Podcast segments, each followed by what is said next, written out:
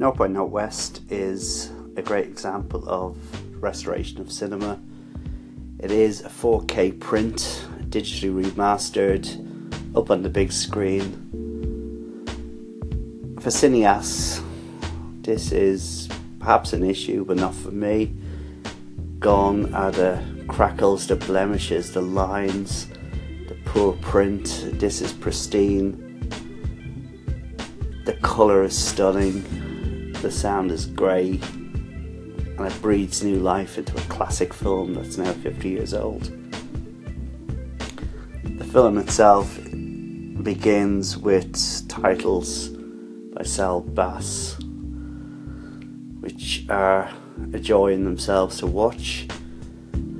We're plunged into a film where Cary Grant is the ad man in control in his own world is mistaken for a spy, somebody who knows information. He's pursued as we proceed through the film. We never know who these organizations are. Are they good, bad? Are they Russian? Is this the American CIA? It's never made wholly clear. Run the run he goes, and this is an opportunity to take us to the United Nations building, which is recreated for the film.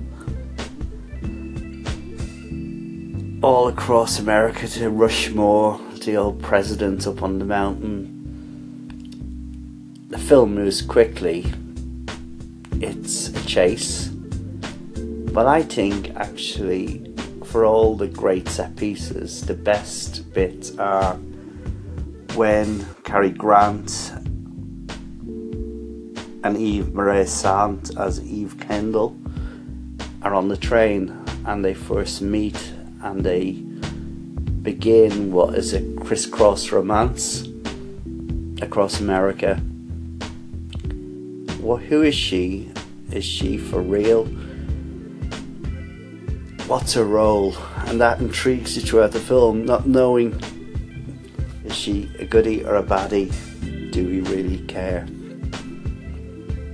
Those scenes are really come alive with dialogue that's as snappy as anything from the high noir films of the late 40s, early 50s. It really is a joy to behold. We get across America and the pace of the film moves up. I think the actual pace of the film and the action of the film is intentional, it's entertaining, and it makes you think what would a James Bond film be like if Alfred Hitchcock directed it? For some, again, cineasts, it sounds like a horrible nightmare. Such a great director as Alfred Hitchcock doing James Bond. But this film is Cold War paranoia, it's action, the brilliant set pieces on Mount Rushmore, the double cross. He would have made an interesting James Bond film. This is a a film that's perhaps not Hitchcock's best. It feels like the greatest hits of Hitchcock. It's got a lot of elements there from other films like 39 Steps. It's got a great soundtrack as well, which is Bernard Herrmann, of course, and that is again like the titles by Bass is this great piece of music by itself. I would recommend this film if it's on DVD, Blu-ray as well, the 4K version. It's on release in the cinema at the BFI South Bank. It's a good film, a, a classic. It's been shown on TV regularly, but a chance to see it on the big screen is one to grab.